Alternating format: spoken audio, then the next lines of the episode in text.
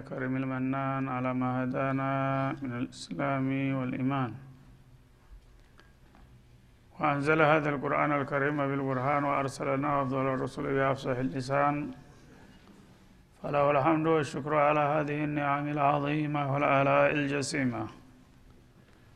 والصلاة والسلام على خير خلق الله وخاتم رسول الله. الذي قال ما اجتمع قوم في بيت من بيوت الله يتلون كتاب الله ويتدارسونه فيما بينهم إلا نزلت عليهم السكينة وغشيتهم الرحمة وحفتهم الملائكة وذكرهم الله في من عنده وعلى آله وصحبه ومن اهتدى بهديه وبعد. فإننا قد وقفنا في الدرس الماضي عند قوله جل وعلا من سورة البقرة وإذ نجيناكم من آل فرعون يسومونكم سوء العذاب الآية. فلنبدأ من هناك أعوذ بالله من الشيطان الرجيم. وإذ نجيناكم من آل فرعون يسومونكم سوء العذاب يذبحون أبناءكم ويستحيون نساءكم وفي ذلكم بلاء من ربكم عظيم واذ فرقنا بكم البحر فانجيناكم واغرقنا ال فرعون وأنتم تنظرون واذ واعدنا موسى اربعين ليله ثم اتخذتم العجل من بعده وأنتم ظالمون ثم عفونا عنكم من بعد ذلك لعلكم تشكرون واذ اتينا موسى الكتاب والفرقان لعلكم تهتدون واذ قال موسى لقومه يا قوم انكم ظلمتم انفسكم وإذ قال موسى لقومه يا قوم إنكم ظلمتم أنفسكم باتخاذكم العجل فتوبوا إلى بارئكم فاقتلوا أنفسكم فتوبوا إلى بارئكم فاقتلوا أنفسكم ذلكم خير لكم عند بارئكم فتاب عليكم إنه هو التواب الرحيم. وإذ قلتم يا موسى لن نؤمن لك حتى نرى الله جهرة فأخذتكم الصاعقة وأنتم تنظرون. ثم بعثناكم من بعد موتكم لعلكم تشكرون. وظللنا عليكم الغمام وأنزلنا عليكم المن والسلوى.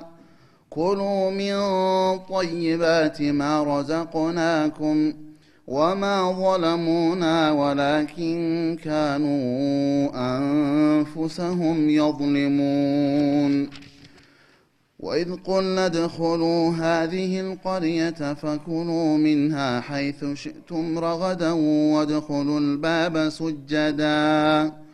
وادخلوا الباب سجدا وقولوا حطة نغفر لكم خطاياكم وسنزيد المحسنين.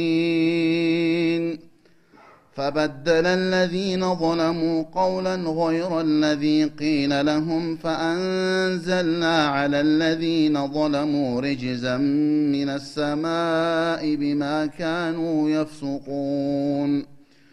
وإذ استسقى موسى لقومه فقلنا اضرب بعصاك الحجر فانفجرت منه اثنتا عشرة عينا.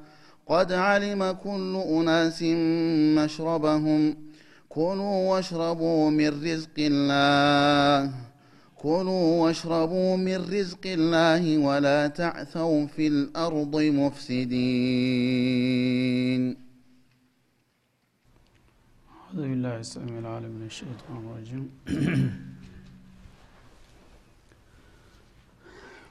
ما زال السياق الكريم يستمر في قصة بني إسرائيل مع أنبيائهم وخصوصا نبي الله موسى كلم الله ቀደም ሲል እንግዲህ የተጀመረው የበኒ እስራኤሎች ቂሷ አላህ ስብሓናሁ ወተአላ በኒ እስራኤልን ለብዙ ዘመናት ለብዙ ትውልድ በተከታታይ በርካታ ነቢዮችን እየላከ ሪሳላውን በእነሱ ዙሪያ እንዲኖር ካደረገ በኋላ መጨረሻ አካባቢ ወደ ነቢዩ መሐመድ አለህ ሰላቱ ወሰላም እንዲሸጋገር ባደረገበት ጊዜ አኩርፈው ለምን እስከ ዛሬ ሲቀጥል የመጣው እድል በእኛው ላይ አልተጠቃለለም? በማለት ነቢዩን ለማደናቀፍና ይመጣል ተብሎ የተነገረለት እሱ እንዳላደለ ለማስመሰል ያላደረጉት ጥረት የለም። በዚህ ሁኔታ ላይ አላህ ስብሓናሁ ወተአላ እነሱን ወደ ሩሽዳቸው እንዲመለሱ በድራና በምቀኝነት አዲሱን ነቢይ መተናኮል ከኔ ጋር መጣላት ነው። ስለዚህ ቀደም ሲል በተከታታይ የዋልኩላችሁን ውለታ አስታውሱ። የዛ የብዙ ውለታ ባለቤት የሆንኩ ጌታችሁ በመጨረሻው እድል አኩርፋችሁ ማለታችሁ የበለጠ ጥፋት ላይ ነው የሚጥላችሁ እያለ በመምከርና በመገሰጥ ላይ ነው እነሱ እንደማይመለሱ እያወቀ አላህ ግን ስብሓናሁ ወተላ ማንኛውም ሰው ሰማም አልሰማም መመከር አለበት ይላል ማለት ነው። አሊሙ ልይቢ ወሻሃዳ ነው። ምን ያህል እንደሚቀበሉ እንደማይቀበሉ ያውቃል። ግን በጣም ሰፊ ከሚገባው በላይ ነው ሙናቀሻ ያደረጋቸው። አንድ ሰው ከለገመ ከግል ጥቅሙ ጋር ከቆመ የፈለገውን ያህል ቢመክሩት ቢነግሩት አይሰማም ይህንን እያወቀ ግን ደጋግሞ መነገር አለባቸው መመከር አለባቸው በሚለው መርህ አሁንም አላህ ስብን ወተላ በተከታታይ በተለያዩ ጊዜያት የዋለላቸውን ውለታ እያስታወሰ ተው ይህን ሁሉ ያደረግኩላችሁ ነኝ። የአባቶቻችሁ የቅድመ አያቶቻችሁ ወዳጅ ነኝ። ለእናንተም ደግሞ ቁጥር ስፍር የሌለው ጸጋ ችሬያችኋለሁኝና ያን ሁሉ አስታውሳችሁ የዛሬውን ችግር በቅንነት ብትፈቱት ይሻላል በደራና በትቢት ሳይሆን እያለ ይቀጥላል ማለት ነው። እና እዝኩሩ ኒዕመት የለቲ ብሎ ነበር ታሁን ቀደም ሁለት ጊዜ በተደጋጋሚ ማለት ነው። እና እነዚህ ውለታዎች የዋልኩላችሁ ውለታዎች ምን ምን ናቸው ብላችሁ ረስታችሁ ከሆነ ላስታውሳችሁ ይችላለሁ ከነሱ ጎላ ጎላ ያሉትን ዋና ዋናዎቹን እንኳ ምንጠቅሳቸው በሚከተለው እንደሚገለጠው ነው ይላል ማለት ነው። እና እነዛን ኒዕማዎች በመጠቆምና በማስተዋወቅ ላይ ነው አሁን እያተኮረ የመጣው። وإذ نجيناكم من آل فرعون اذكروا إذ نجيناكم من آل فرعون ከፊራውን ጭፍሮች ነፃ ያወጣናችሁ ጊዜ የዋልንላችሁን ውለታ አስታውሱ ይላል እንግዲህ ፊራውን የሚባል በአንድ ወቅት በግብፅ ሀገር በጣም አምባገነንና መጠን ያለፈ ጨፍጫፊ ነበረና እናንተ በዛ አገር በነቢዩላህ ዩሱፍ ጊዜ ወደዛ ሄደው ስለነበረ ለብዙ ዘመናት ተውጭ ሀገር መታቸው እኛን ስገዙ ኑራችኋልና አሁን እንደገና በተራቸው መገዛት አለባችሁ ተብለው ወይ ወደ ሀገራቸው መመለስ አይፈቀድላቸው ወይም ደግሞ እዛ እንደ ዜጋ መብት አይሰጣቸው በጣም በዝቅተኛና ጎስቋላ በሆነ ኑሮ እንዲኖሩ አደረጋቸው። ያ አልበቃ ብሎ ደግሞ መጨረሻ አካባቢ ላይ የሆነ ቅዥ ታየና ተጎስቋላው ከበኒ እስራኤል ሰፈር ተነስቶ ሰደድ እሳት ቤተ መንግስት ድረስ መጥቶ በአጠቃላይ የእሱን የዘሮችና ጭፍሮች እየመረጠ እንዳልነበሩ አድርጎ ሲያወድም አየ ያነ የጠንቋዎች አማካሮች ነበሩትና እንዲህ አይነት አየሁ ሲላቸው እነሱ ደግሞ የበለጠ እንዲሸበር አደረጉት ማለት ነው። ይሄማ ግልጽ ነው። ያው በኒ እስራኤሎች ወትሮም ጥላቶቻችን ናቸው። ስለዚህ ከነሱ በሚነሳ አመፅ አንተና መንግስትህ አደጋ ላይ ይወድቃል ማለት ነው ብለው ፈቱለት ማለት ነው። ያነ ሳይቀድሙ ይልቅ ደም በሚለው ፈሊጥ ተነስቶ ያላበሳቸው ገና ምናልባት ሰው ይሆናሉ ተብለው ወንድ ልጅ የሚባል በበኒ እስራኤል ውስጥ ተወልዶ ማደግ የለበትም የሚል አዋጅ ወጣ ማለት ነው። በዛ አዋጅ መሰረት እንግዲህ በሺ የሚቆጠሩ ህፃናቶች ምንም የማያውቁትን ያላበሳቸው የጨፈጨፈበት አጋጣሚ ነበር። ግፍ እየባሰና እየበዛ ሲሄድ ያው መፍትሄ ይፈጥራልና የእሱም እድሜ እንዲያጥርና መንግስቱ እንዲገረሰስ አደረገው። ከዛ እንደገና ወድቀው ደቀው የነበሩ ህዝቦች እንደገና ተነስተው አገርንና መብቱን እነሱ ተረከቡት ማለት ነው። ያንን ታሪክ ነው በአጭሩ ጠቅለል አድርጎ የሚያነሳው። እትኩሩ ያ በኒ እስራኤል ሌላ ሌላው ነገር ብትረሱ በፊራውን ለዘመናት የደረሰባችሁ ግፍና ጭፍጨፋ እንዴት አድርጌ እንደገላገልኳችሁ እሱን መርሳት አለባችሁ። እኔ ባልገላገላችሁ ኑሮ ዘራችሁ ምድር ላይ እኮ አይኖርም ነበረ። በፍራውን የጭፍራዎችና ባለስልጣናቶች ርኅራሄ የሌለው ጭፍጨፋ ተካሂዶባቸዋል። ያንን ጭፍጨፋ ማን ነው የገላገላችሁና ጥላታችሁን ተጫንቃችሁ ላይ መንጭቆ የጣለላችሁ? ይላል። ወኢድ ነጀይናኩም ሚን አሊ ፊርአውነ ማለት من جيوش فرعون ማለት ነው። ተፊርአውን ሰራዊት ጭፍጨፋና አፈና የገላገልናችሁ ጊዜ የሆነውን ያልታሰበ ድል እንዴት አድርገን እንዳጎናጸፍናችሁ አስታውሱ። እና ኢዝ በሚል ቦታ ሁሉ ሁልጊዜ ታሁን ቀደም ደጋግሜ እንደምለው ኢዝ የሚል ቃል ከመጣ አያት መነሻ ላይ اذكر የሚል ቃል ተጀርበዋለ ማለት ነው። اذكروا إذ نجيناكم ማለት ነው። አስታውሱ። የረዳንና የገላገልናችሁ ጊዜ من آل فرعون ማለት من قهر فرعون وظلمه ፊርአውንና ሰራዊቶቹ በእናንተ ላይ በጣም መጠነ ሰፊ የሆነ ጭፍጨፋና አፈና ያደርጉባችሁ የነበረውን እንዴት እንደገላገልናችሁ አስታውሱ ይላል።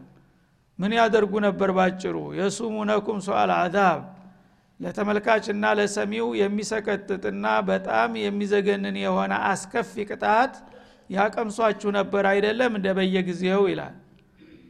እና እሱ ምንድነው? እንደገና ሲያብራራው ዩዘቢሑነ አብናአኩም አይናችሁ እያየ ፊት ለፊታችሁ ልጆቻችሁን እንደ በግ ያርዱ ነበረ። እና በአደባባይ ምንም ነገር ያልሰራ ገና አዲስ የተወለደውን አራሱን ልጅ አራሱ ልጅ አድጎ ምናልባት ጎርምሶ ችግር ይፈጥራል ተብሎ አራስ ልጅ በተወለደ ቁጥር በየበሩ ካድሬ አንዲት ሴት የገሌ ሚስት አርግዛለች ከተባለ ከታወቀበት ጊዜ ጀምሮ ለእያንዳንዱ ቤት ነፍሰ ጡር ያለችበት ቤት ካድሬ ይመደብለታል ማለት ነው። መቼ እንደምትወልድ የሚጠባበቅ እና የራሳቸውን ምግብ እየበላ በራሳቸው ቤት እየኖረ ካድሬው ይከታተላል ሌት ተቀን ሳይለያይ ማለት ነው። ልክ በምትወልድበት ጊዜ ገና እንሽጦሃው ሲፈስ የተወለደው ልጅ ወንድ ነው ሴት ነው ይታያል። ወንድ መሆኑ ከታወቀ እዛው እንግዲህ ልጁ ላይ ይታረዳል ማለት ነው። ይሄ እንግዲህ ለአመታት እድላቸው ሆኖ ቆይቷል ማለት ነው እና ቋሚ ህግ ሆኖ በአጠቃላይ ወንድ ከወለደ እንደማያድግላቸው ያውቁ ነበር። የሚከላከሉበትም አቅም አልነበራቸውም። ተስፋቸው ጨልሞ ነበረ ማለት ነው። እና ዩዘቢሑን ዘባሃ ማለት እስመ ተፍዒል ሙባለጋ ያለበት ቃል የዝበሑን አይደለም። ዩዘቢሑን አንድ እንኳ ሳያመልጣቸው በመብራት ፈልገው ዳር እስተ ዳር ውስጥ የሚወለዱ የእስራኤል ልጆች በሙሉ በጅምላ ይታረዱ ነበረ አንድ እንኳን የማያመልጥ አልነበረም ማለት ነው። ወየስተህዩነ ኒሳአኩም የተወለደው ልጅ ሴት ከሆነ ግን ያነየ ሴቶቹን ይተዋቸዋል። ሴቶቹን አዝነው ሳይሆን የሚተዋቸው ለነሱ ገረዶች እንዲሆኑ ማለት ነው። ያው ወንድ ከለለ ሴት ተራሷ ላይ መከላከል አትችልም። የሴቶቹ ማደግ ለነሱ ነው ጥቅሙ ማለት ነው። ያው ህብረተሰቡ በጣም የወደቀና የደቀቀ ስለሆነ መኖርም ስለማይችሉ ሴት ልጆቻቸውን ሹማምንቶች ቤት እየገቡ በግርድና እንዲያገለግሉና የነሱ ያው መጫወቻ እንዲሆኑ ያደርጉ ነበረ ማለት ነው። ወንዶችን በመግደል ሴቶችን በማዋረድና ክብር በማሳጣት ይጠቀሙባቸው ነበረ ማለት ነው። እስተህዩነ ማለት የትሩኩነ ማለት ነው። እስተህያ ቢማዕና ተረከ ይመጣልና እና ወንዶቹን እያረዱ እየጨፈጨፉ ሴቶቹን ለእነሱ ግርድና እየዳረጉና እየተዉ ሲያደርሱባቸው የነበረውን ግፍና ጭፍጨፋ እንዴት እንደገላገልናችሁ ታስታውሳላችሁ? ሌላ ሌላውን ብትረሱ ይሄ ነገር ይረሳልን ይላል ማለት ነው። ወፊ ዛሊኩም በላኡ ምን ረቢኩም አዚም አንድ ሰው በአይኑ እያየ ልጁ ፊቱ ላይ እየታረደ እንደ ዶሮ እንደገና ሴቶቹ ልጆች ደግሞ የጥላት መጫወቻ እየሆኑ መኖር ማለት በጣም አይከብዱ የከበደ ፈተና ነው ህይወትን የሚያስጠላ ማለት ነው እንደዚህ አይነት ሰቅጣጭና በጣም አሳፋሪ የሆነ በደል ሲፈጸምባችሁ ኑሮ ጌታ አላህ ስብሓንሁ ወተላ ወቅቱ ሲደርስ ሙሳን በራሱ ጥበብና ዘዴ አዲኖና አሳድጎ ከዛ ነፃ እንዲያወጣችሁ ያደረገው ማን ነው እኔ እንጂ በላቸው ማለት ነው። በዚህ መልክ እንግዲህ ነቢዩላህ ሙሳ ከዛ በፊት በጣም ጭፍጨፋው እየበዛ ሲሄድ ዑቀላ አይጠፋምና በማንኛውም ህብረተሰብ መካከል የራሱ ወገኖች ጭምር መቃወም ጀመሩት ፊራውንን ማለት ነው። አሁንስ በዛ። እነዚህ አዲስ የሚወለዱ ልጆች ምንም አያውቁም። አረባክ ጦሩ ይጥለናል እነዚህ ሁሉ ንጹሃቸው እየተጨፈጨፉ እስከ መቼ ነው? የሚል ማጉረምረም በዝጣ ተራሱ ህዝቦች ሌላውማ ማንም አይሰማውም። ያነ ባለስልጣናት ጭምር የተወሰኑት ይሄ ነገር ጥሩ አይደለም አንድ እልባት ይደረግለት የሚል ተቃውሞ እያደገ ሲመጣ ማሻሻያ አዋጅ አወጣ ማለት ነው። ማሻሻያ አዋጅ ምን ተደረገ? ልክ ያው እንግዲህ የማን አለብኝ? አንድ አመት የተወለደውን ምሬዋለሁኝ አለ። ገቢ አንድ አመት የሚወለደው ውስጥ የሚፈለገው ልጅ ከመጣስ? አንድ አመት የሚወለደው ማደግ ይችላል። በሚቀጥለው አመት ደግሞ የሚወለደው እንደነበረ ስርአቱ ይቀጥላል ብሎ እንደገና ይሄን አዋጅ አወጣ በዛ ምህረት በተሰጠበት አመት ሀሩን ተወለዱ ማለት ነው። በአዋጁ መሰረት ዳኑ እሳቸው ሀሩን ታላቅ ወንድም ናቸው ለሙሳ። ሙሳ ግን በሚታረድበት አመት በሚቀጥለው መጡ ማለት ነው። እሳቸው ሲመጡ አላህ በልዩ ጥበቡ እንዲዲኑ አደረገና ሁለቱም የሚፈለጉት ሰዎች አደጉ ማለት ነው። ያውም በራሱ እንክብካቤ በራሱ ደሞዝ አላህ አንድ ነገር ከፈለገ አይቸግረውምና በእናቱ በቤቱ ማደግ የማይፈቀድለትን ልጅ ቤተ መንግስት አስገብቶ የራሱ ሙግዚት ቀጥሮ በራሱ ደሞዝ አንከባክቦ እንዲያሳድጋቸው አደረገ ማለት ነው። እና ይሄ እንግዲህ ትልቅ ውለታ ነው። ማንኛውም ሰው ሊረሳው የማይገባው ነውና ሌላ ነገር ብትረሱ ይህን ትረሱታላቸው ወይ በላቸው ይላል። እና ይህን ጊዜ አላህ ስብሓን ወተላ በዚህ መልክ ዘራቸውን ባይታደግ ኑሮ በኒ እስራኤል የሚባለው እስካሁን ጭራሹን ተምድርገጥ ሊጠፋ በቻለ ነበረ ይህን ዋልኩላ የዋልኩላችሁ ነው። ይህን ነገር እንዴት ታውታላችሁ ሌላ ጥቅቅን ነገር መቸም ይረሳል። እየዋለ እያደረ ሲመጣ። ይሄ ግን የዘር ማጥፋት ዘመቻ ነው። በአጠቃላይ በኒ እስራኤል ደም ያለበት ሁሉ መጥፋት አለበት። ምክንያቱም ወንዱ ካለቀ ሴቱ ራሱ መራባት አይችልም ማለት ነው። እንቅራድ ነው የሚጠብቃቸው ነበረ የዘር መጥፋት።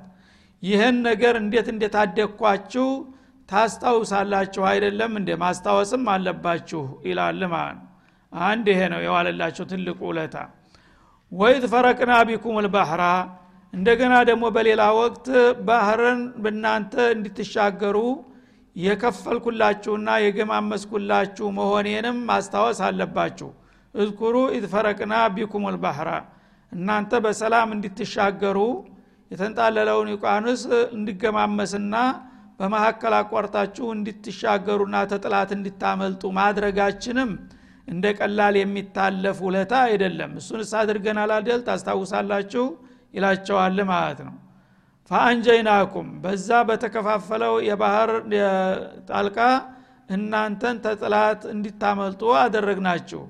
ወአግረቅና አለ ፍርአውን እና ያንን ቀንደኛውን ጥላታቸውን ደግሞ ባልተጠበቀ መልኩ እስከ ሰራዊቱና እስከ ርዝራዡ በዛ ጋራ ተራራ መስሎ በቆመው ማዕበል መካከል ሲገባ እናንተን ሊያሳድድ እንዳለ አሰጠም ነው ይህስ የሚረሳ ነገር ነው። ወአንቱም ተንظሩን እናንተ በአይን ብሌናችሁ እያያችሁ ወሬ አይደለም።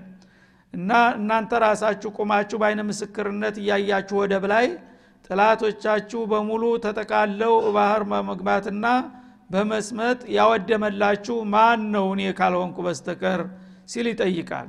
ስለዚህ ይህን ውለታ የዋለ ጌታ እንደ ቀላል ብንጣላው ምንም አይደለም የሚያሰኝ ነውን? ይሄ ሁሉ በታሪክ እንግዲህ በተደጋጋሚ አላህ ስብሓናሁ ወተላ ለእናንተ ሲቸራችሁ የቆየ ትልቅ ውለታ ነውና የዚህ ሁሉ ውለታ ባለቤት የሆነውን ጌታ መጣላቱ አይበጃችሁምና ቆም ብላችሁ አስቡበት በላቸው ይላል ማለት ነው። እና ይሄ ያው ነቢዩላህ ሙሳ አድገው ሀሩን ወንድማቸው ጋር በጣምራ ተልከው ስራቸውን ያው ለብዙ አመታት ሲቀጥሉ ተቆዩ በኋላ ትግሉ እየተፋፋመ ሄዶ በመጨረሻ ሁላቸውም እንግዲህ አንዱ በሌላው ላይ ድል ታልተቀዳጀው በስተቀር መኖር አልችልም የሚልበት ደረጃ ላይ ሲደርስ ፊርአውን ያለ የሌለ ኃይሉን አስተባብሮ ሊያወድማቸው ተምድረ ገጥ ሊያጠፋቸው ሲንቀሳቀስ ሙሳ ደግሞ ወደ ጌታቸው አቤቱ አሉ ማለት ነው። እኛ እንግዲህ እስከ ዛሬ ታግለናል ሰውየው ግን የመጨረሻ እርምጃ ሊወስድብን እየተዘጋጀ ነውና ምን ትላለህ ብለው ጌታቸውን ጠየቁ። ያነ አላህ ስብሓናሁ ወተላ በኒ እስራኤሎችን ቀስቅሰህ ወደ ባህሩ ተጓዝ ያንተን ወገኖች ይዘ የሚል መመሪያ ላከላቸው በዋሂ ማለት ነው። እና እነሱ ያው የመኖር መብት የላቸውም እንደ ነፃ ዜጋ አይደሉም።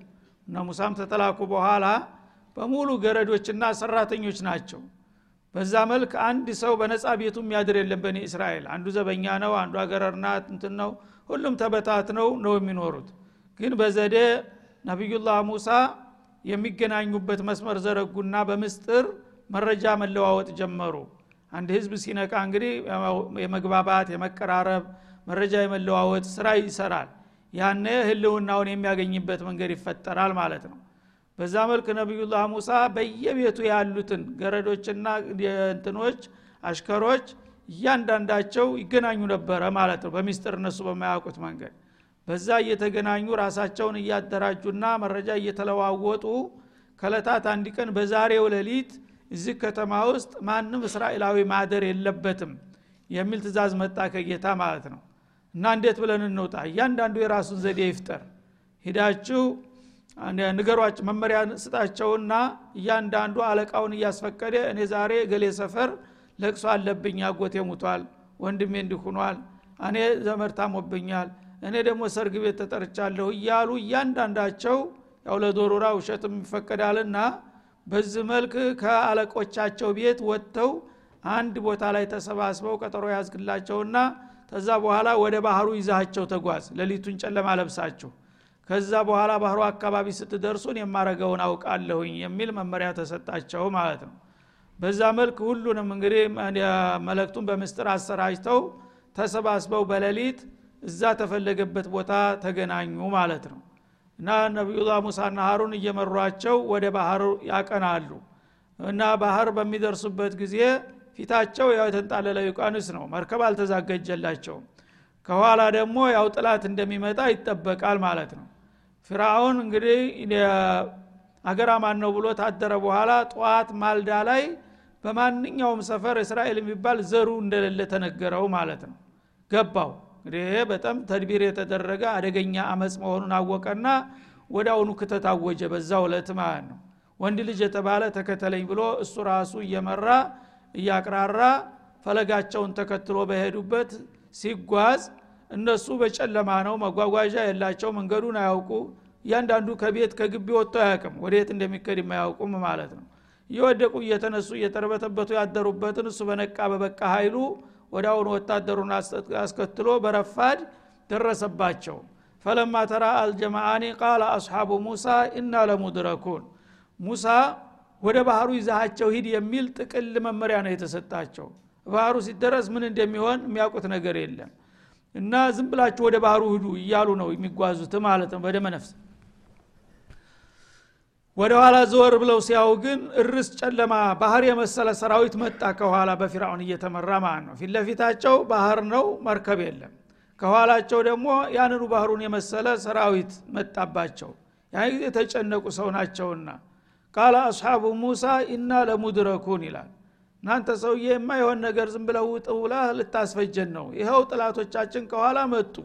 እኛ ምንም መከላከል አንችልም። ከፊት ለፊታችንም ባህር ነው ከዛም ከዚህም ሞት ነው የሚቀበለን። ባህሩም ብንገባ መሞት ነው እዚህም ብንቆምም ያው መሞት ነው። ከሁለቱ አናመልጥም አሉ።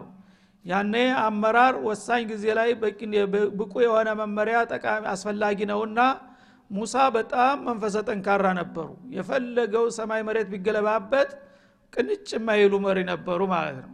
እና እና ለሙድረኩን በቃ አለቀልን እኮ የኛ ነገር ጥላት ደረሰብን መረሸናችን ነው ብለው ሲያለቅሱ ምን አሉ? ኮስተር ብለው ሙሳ ከላ አሏቸው። አበደን። ይሄ አይሆንም አሉ። እንዴት አለቀልን ትላላችሁ? ኢነ መዒ ረቢ ሰየህዲን። እና እኔ ጋራ ጌታዬ አለ።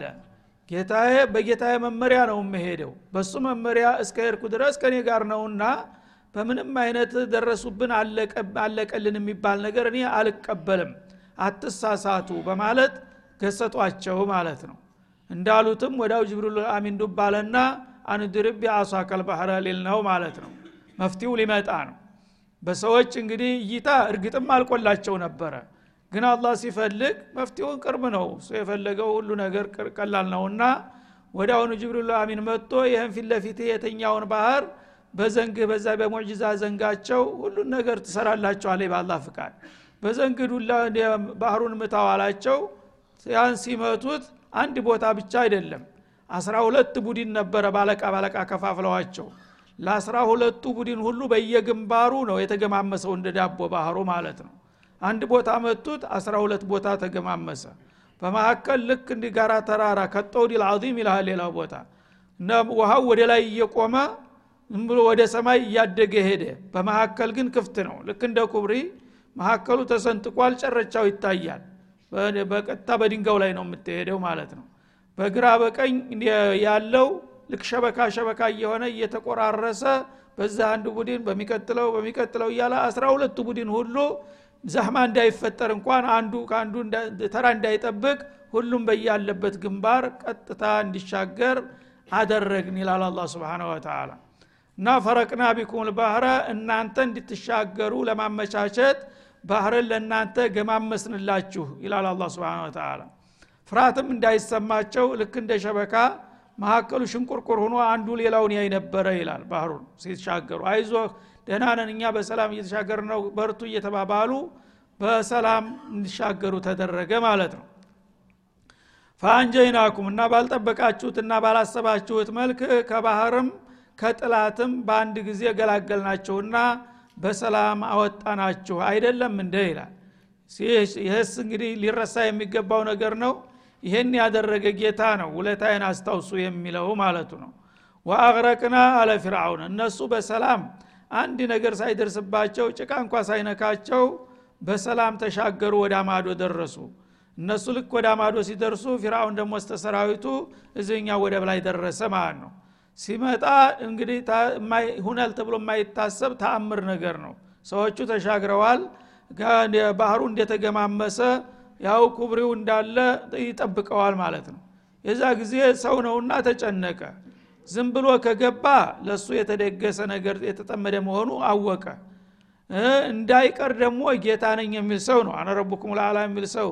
እነዚህ ደካማዎች ከፍተውት የሄዱትን ባህር እሱ ከፈራ ማለት ጌትነቱ አፈርበላ ማለት ነው። ተጨነቀ እና ቁሞ ማስተዋል ጀመረ። እነዚህ ሟርተኞች እንዴት እንዲህ ሊሆን ቻለ? ይዘው ሊጠፉ ነው እያለ ሲያብላላ እንደገና ደግሞ ጥጋበኞቹ ወደድ ባይ አማካሪዎች እንደ እርሰው ፈሩ ቢባልማ ጉር ነው መግባት አለብን እንጂ ለእኛ ክብር ተብሎ ይሆናል የተከፈተው እንጂ ለእነዚህ ቁሻሾች ነው እያሉ የሚኮለኩሉ ካድሬዎቹ ገፋፉት ማለት ነው እንደሚባለው እንዳውም መላይኮቹም ልክ የእሱን ባለስልጣናት መስለው እንደዚሁ ያበረታቱት ነበረ። እና በዚህ መልክ እንግዲህ አላህ ስብንሁ ወተላ ፊርአውንን የሚያህል አምባገነን በአለም ላይ ወደር የሌለው በቀላሉ እንዲተነፍስና እንዲራገፍ ያደረገላችሁ እናንተን ለማዳንና ለመርዳት ብሎ ነው። ታዲያ ይህን ሁሉ ውለታ የዋለ ጌታ ዛሬ የመጨረሻውን እድል ለሌሎች ላጎት የልጅ ሰጠ ብለህ አኩርፈህ የሁሉ አፈር አብልተህ እኔ ጋር መጣላት ይበጅሃልን ልብ በል ይለዋል ማለት ነው هذا وصلى الله وسلم على النبي وإلى اللقاء وقد تعاون بمكتلون نملس بتعالى